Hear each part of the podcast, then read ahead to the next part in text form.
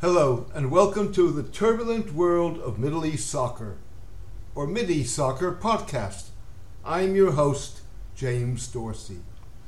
Prince Khaled bin Salman may not have planned it that way, but the timing of his visit to Moscow last week and message to Washington resounded loud and clear. The Saudi Deputy Defense Minister was signaling, by not postponing the visit, that he was trying to hedge the kingdom's bets by signing a defense cooperation agreement with Russia as the United States fumbled to evacuate thousands from Afghanistan after Kabul was captured by the Taliban.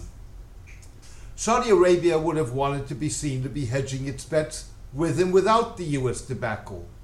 The kingdom, moreover, realizes that Russia will exploit opportunities created by the fiasco, but is neither willing nor capable to replace the United States as the Gulf's security guarantor. Nevertheless, Saudi Arabia likely wants to capitalize on jitters in the United States as Washington tries to get a grip on what went wrong and come to terms with the fact that the Central Asian country will again be governed by the very religious militants it ousted from power 20 years ago, because they allowed al Qaeda to plan its 9/11 attacks from Afghanistan. Al Qaeda, alongside various other militant groups, still has a presence in Afghanistan. The Taliban insists that no one will be allowed to operate cross-border or plan or launch attacks on other countries from Afghan soil. Yet the willingness to exploit U.S. discomfort may also signal jitters in Riyadh.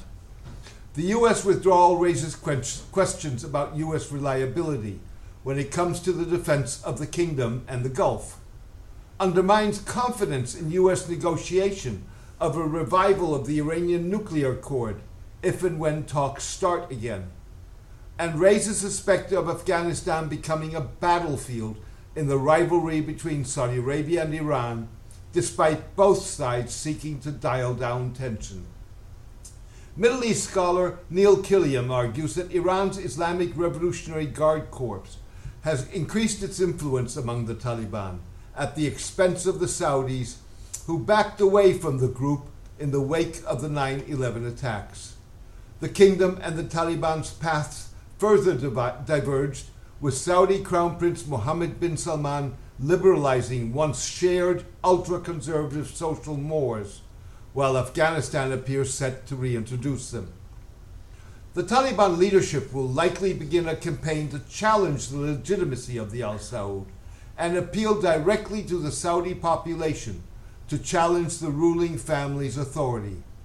At the same time, the Saudi leadership will be keen to align policy with the U.S. and its Western partners, and will follow their lead in establishing diplomatic relations with the new Afghan government and providing aid to the country's population, Mr. Kilian predicted.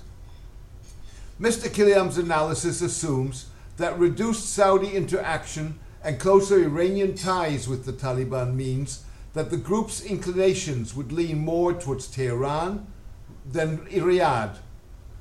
In a similar vein, some analysts have noted that Saudi Arabia was absent among the Gulf states that helped the United States and European countries with evacuations from Afghanistan. Instead, it sent its Deputy Defense Minister to Moscow. Others suggest that Saudi Arabia chose to remain on the sidelines and hedge its bets given its past history with the Taliban.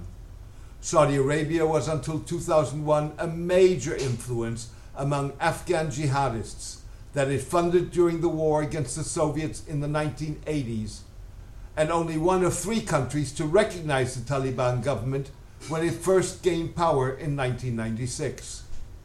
15 of the 19 perpetrators of the 9/11 attacks were Saudi nationals.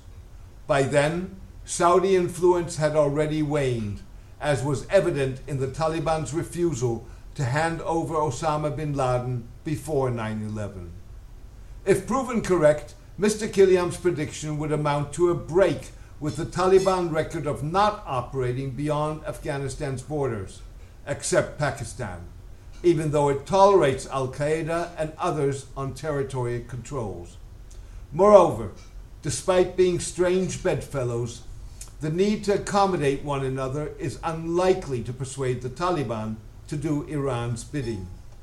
In fact, the Taliban may want to steer clear of the Iranian-Saudi rivalry, particularly if those that believe that U.S. unreliability, as demonstrated in Afghanistan, leaves the kingdom no choice but to escalate the war in Yemen and confront the Islamic Republic more forcefully.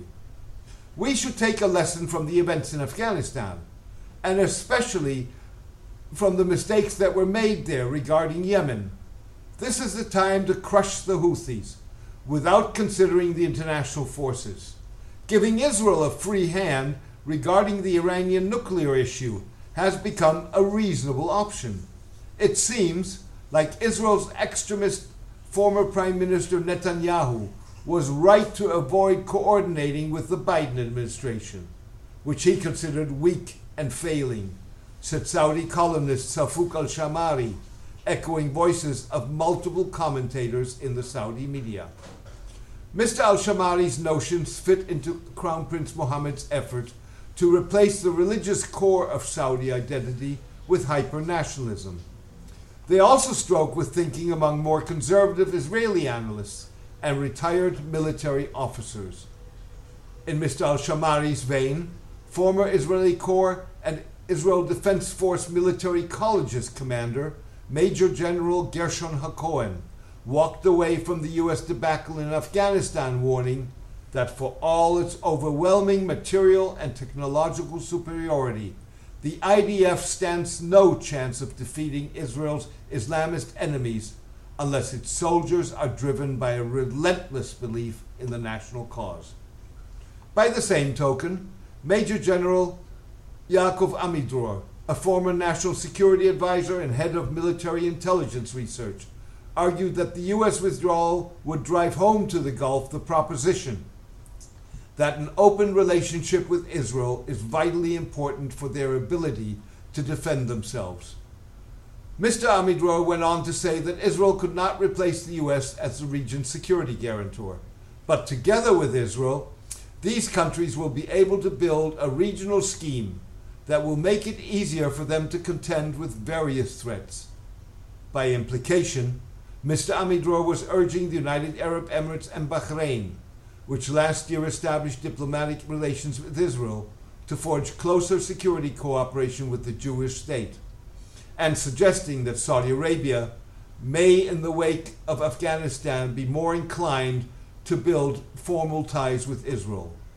While there is little doubt that Prince Mohammed would like to have an open relationship, it is equally possible that the victory of religious militants in Afghanistan will reinforce Saudi hesitancy to cross the Rubicon at the risk of sparking widespread criticism in the Muslim world. Thank you for joining me today. I hope you enjoyed the podcast. A written version of this podcast is on my blog, The Turbulent World of Middle East Soccer, at mideastsoccer.blogspot.com. Please join me for my next podcast in the coming days. All the best and take care.